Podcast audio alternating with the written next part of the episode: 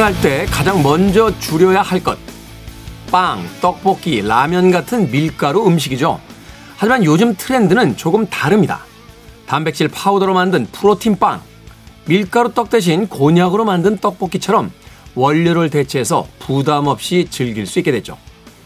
좋아하는 것을 즐기지 못해서 스트레스 받는 것보다 좋아하는 메뉴를 즐거운 마음으로 죄책감 없이 먹는 것이 길게 봤을 때 건강에 더 유익하다는 겁니다. 지금 여러분이 세워놓은 계획과 다짐들은 어떻습니까? 가장 큰 동력인 즐거움이 빠져 있지는 않은가요? 김태훈의 시대음감 시작합니다.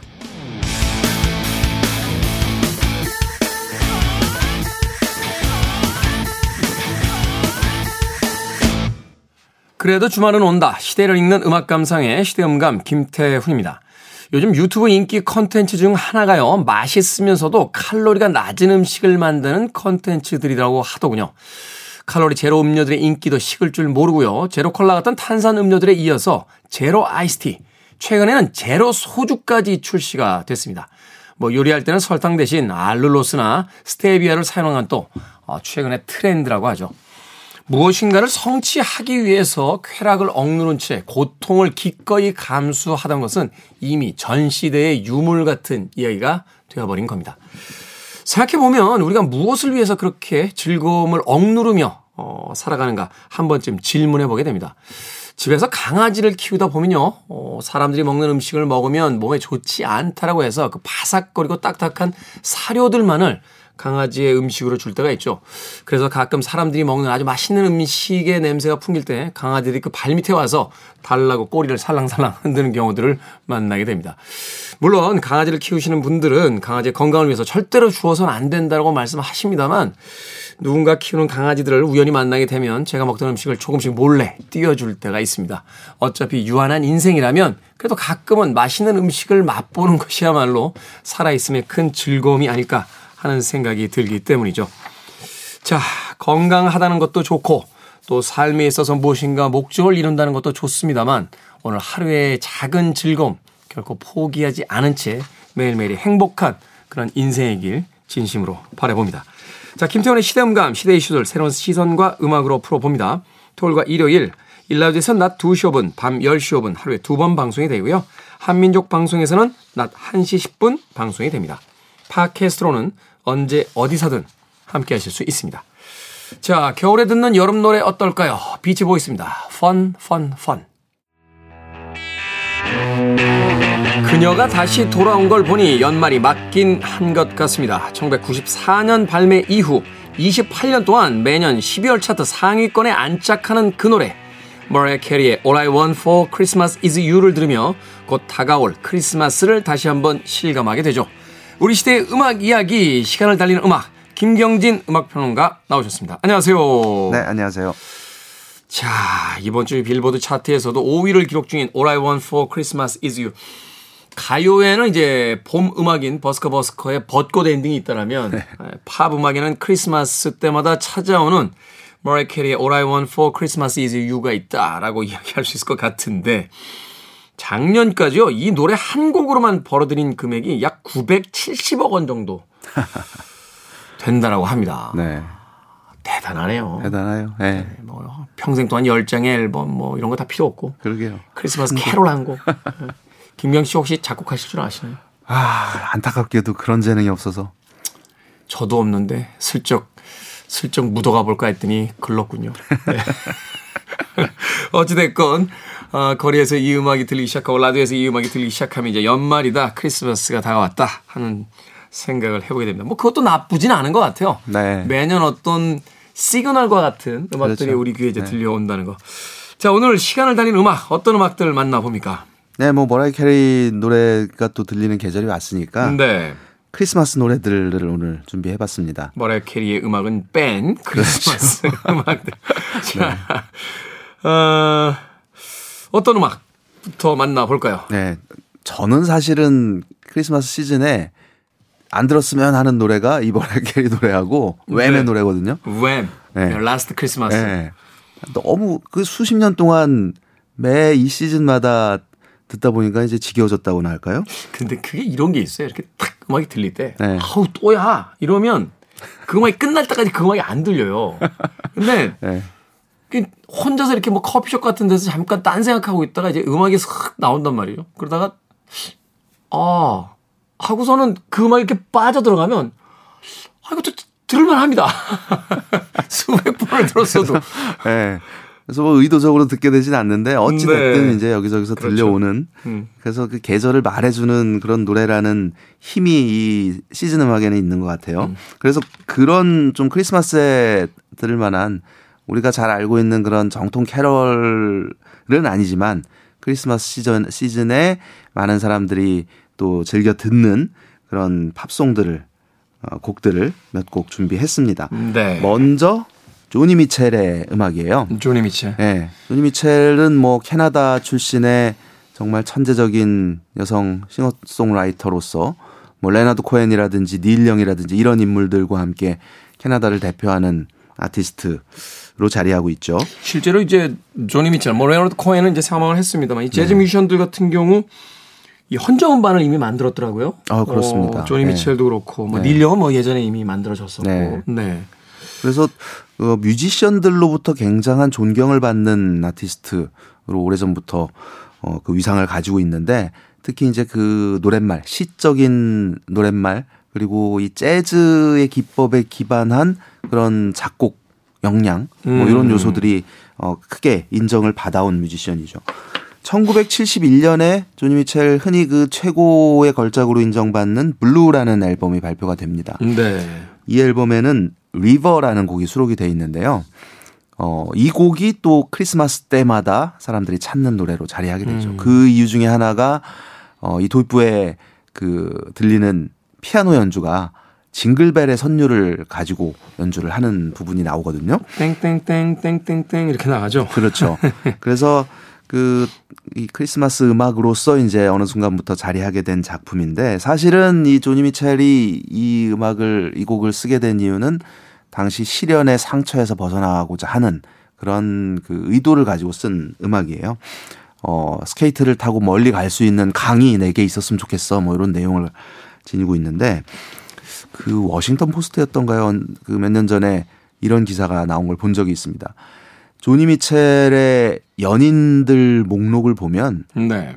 그 양이 아니라 질 때문에 놀라게 된다라는 기사가 있었어요. 무슨 의미인가요? 무슨 의미냐면 조니 미첼이 굉장히 남성 편력이 심했습니다. 음. 어, 이 River를 썼을 무렵에 그 실연의 대상이 됐던 인물은 그레이엄 내쉬 였어요. 예, 그 크로스비 스틸스 내쉬 앤 영의 그 그레이엄 내쉬였는데 근데 재밌는 거는 그 헤어지고 나서 이 무렵에 정말 열렬하게 그 연애 사랑을 하고 있던 인물이 제임스 테일러란 말이에요. 제임스 테일러. 예. 그래서 제임스 머리, 테일러 머리 아주 많을, 많을 때 제임스 테일러. 그렇죠.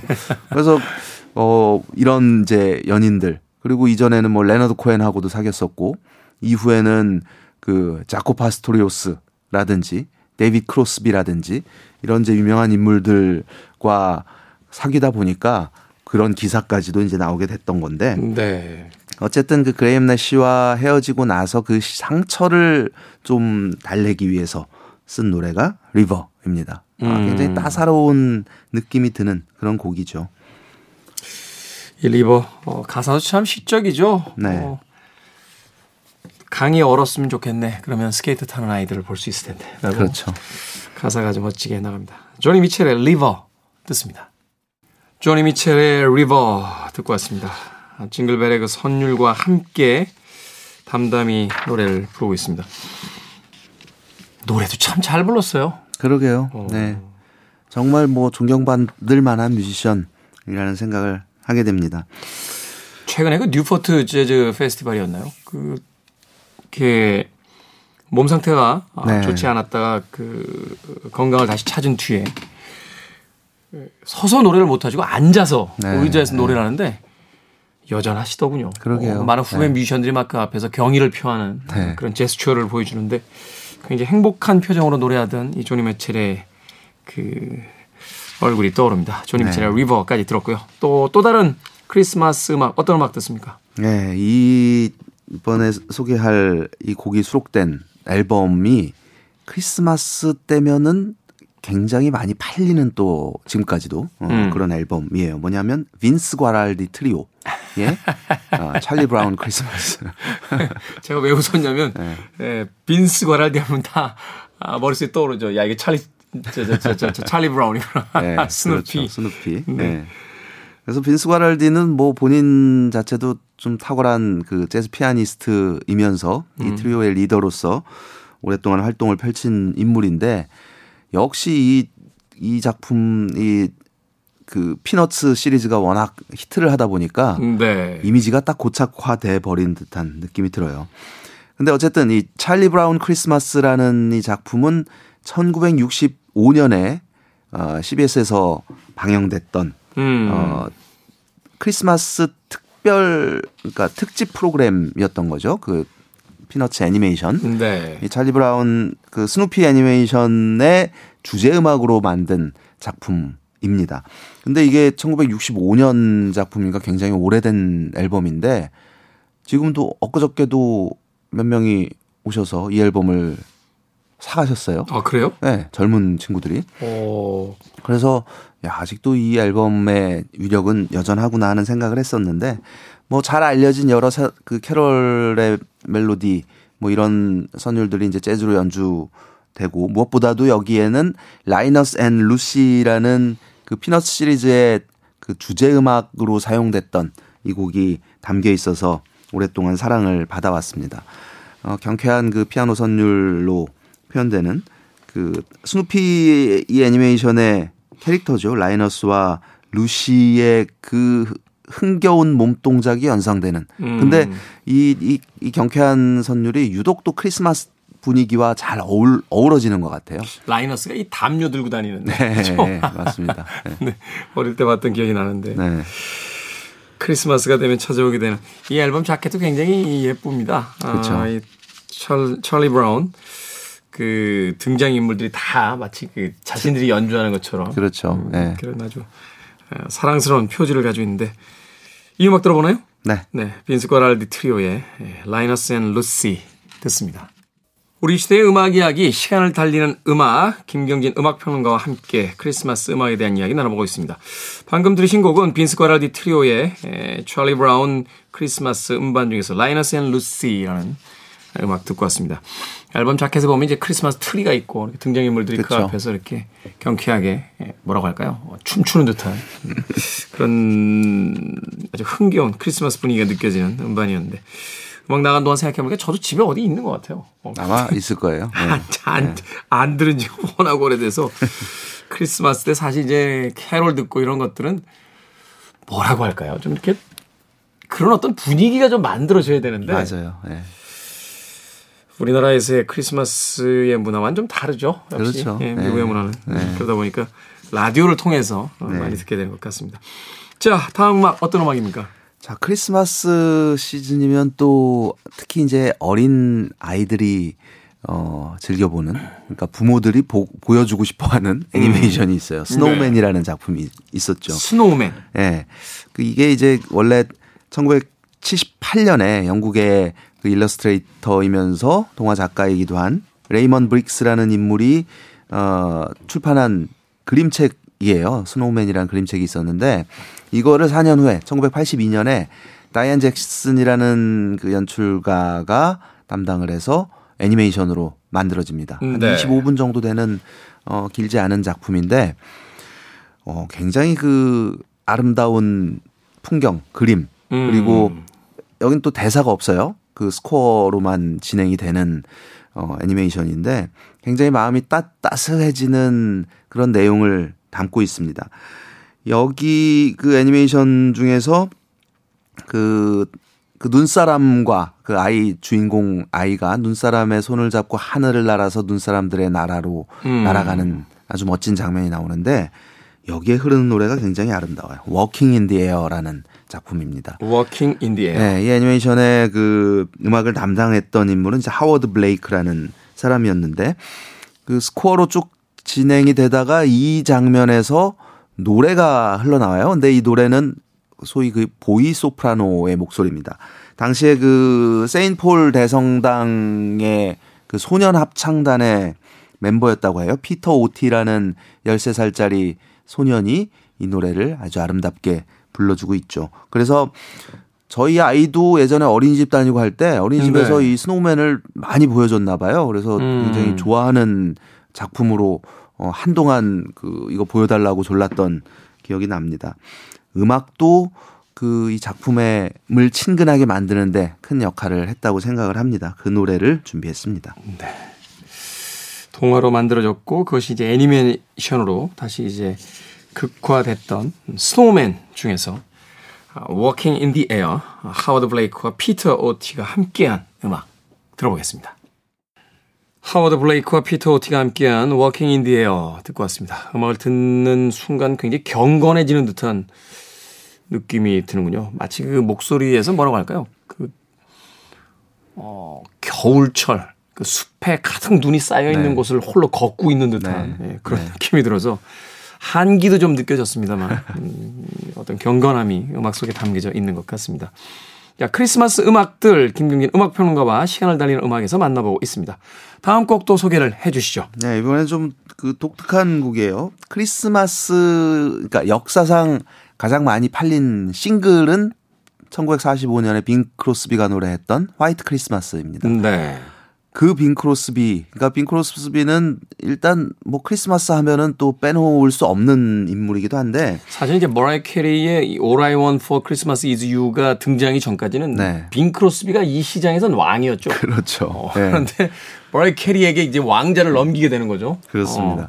근데 이 빙 크로스비가 1977년 어, 이 크리스마스 시즌 방영용으로 특집 프로그램을 하나 맡게 돼요. 네. 그 녹화가 이제 9월에 했었다고 하고 음. 이 녹화가 채 그러니까 프로그램이 다 완성되기 전에 세상을 떠납니다. 그러니까 아. 빈 코러스비가 마지막으로 출연한 그 프로그램이면서 그리고 거의 마지막으로 발표한 노래가 이제 이 프로그램을 통해서 나오게 되는데요. 어 원래 이제 그 여러 이제 게스트들이 이제 이 프로그램에 나오는데 그 중에 데이빗 보위가 포함이 돼 있었어요. 77년도에 아, 데이빗 보위면 굉장히 날이 서 있을 때 아닙니까? 그렇죠. 뭐 그 당시에 뭐 그 Heroes라는 그 멋진 앨범이 나오기도 했었고. 네. 근데 이 나와 가지고 이제 뭐 서로 살짝 대화를 하다가 어, 당신 노래하는 사람이죠. 뭐 이제 이런 식으로 대화를 하다가 어, 함께 노래를 하게 됩니다. 흥미로운 노래예요. 왜 그러냐면 빙 크로스비는 우리에게도 잘 알려진 그 북치는 소년 Little 음. Drummer Boy라는 곡을 그 특유의 어, 중후한 목소리로 crooner식으로 이제 노래를 하죠. 근데 데이빗 보위가 이 노래를 같이 하는 게 아니라 다른 노래를 이 동시에 부르는 거예요. 동시에. 그렇죠. 그래서 어 이게 이제 나중에 그 싱글로 한 몇 년이 있다가 싱글로 나와요. 그때는 안 나오고 Peace 음. on Earth, Little Drummer Boy 이렇게 요런 제목으로 아. 어 싱글이 출시가 됩니다. 두 곡의 두 음악의 제목이 한 곡 안에 들어가 있는 거군요. 그렇죠. 어. 이게 원래는 이 프로그램 그러니까 빙 크로스비의 Merrie Olde Christmas라는 이제 프로그램이었는데 음. 어이 출연진의 의도는 크로스비와 보위가 함께 Little Drummer Boy를 부르게 하자라는 음. 거였어요. 음. 그래서 이제 노래를 해 주십사 했더니 데이빗 보위가 거절을 한 거예요. 어. 이거 나 싫어하는 노래야. 못 해요. 음. 어, 이, 이 노래는 할 수가 없어. 그래서 부랴부랴 음. 그 당시 그 프로그램의 음악 감독이었던 두 명인가 세 명인가가 있었는데 한 시간 만에 곡을 쓴 거예요. 새로운 곡을 저희가 부르게. 그래서 그 곡이 Earth라는 음. 곡이 됩니다. 어, 사실은 그 Little Drummer Boy의 그 선율을 바탕으로 해서 살짝 좀 대위법적이라고 할까? 요런 식으로 이제 작곡을 한 작품이 어, 얼스라는 곡인데 이 어쨌거나 그 서로 다른 두 곡이 두 아티스트에 의해서 어, 불려지면서 아주 묘한 조화가 또 어, 굉장히 포근하게 들리는 네. 또 멋지게 들리는 그런 효과를 낳게 됩니다. 그래서 이게 싱글 나중에 나왔을 때 영국 차트 2위까지 올라가는 성공을 거두기도 했었죠. 음. 빈 크로스비의 생전에 어, 마지막 남긴 노래라고 볼 수 있는 on Earth Little Drummer Boy 보위와 함께 부르는 노래입니다. 그렇군요.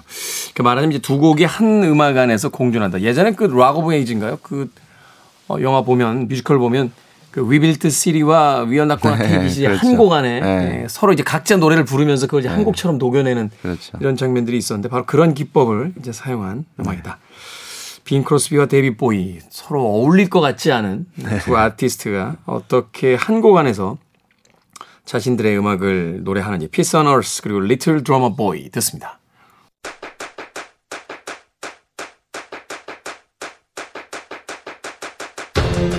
그래도 주말은 온다. 김태원의 시대 음감. Peace on Earth 그리고 Little Drummer Boy가 한 곡 안에 들어가 있던 빙 크로스비와 데이빗 보위의 음악 듣고 왔습니다.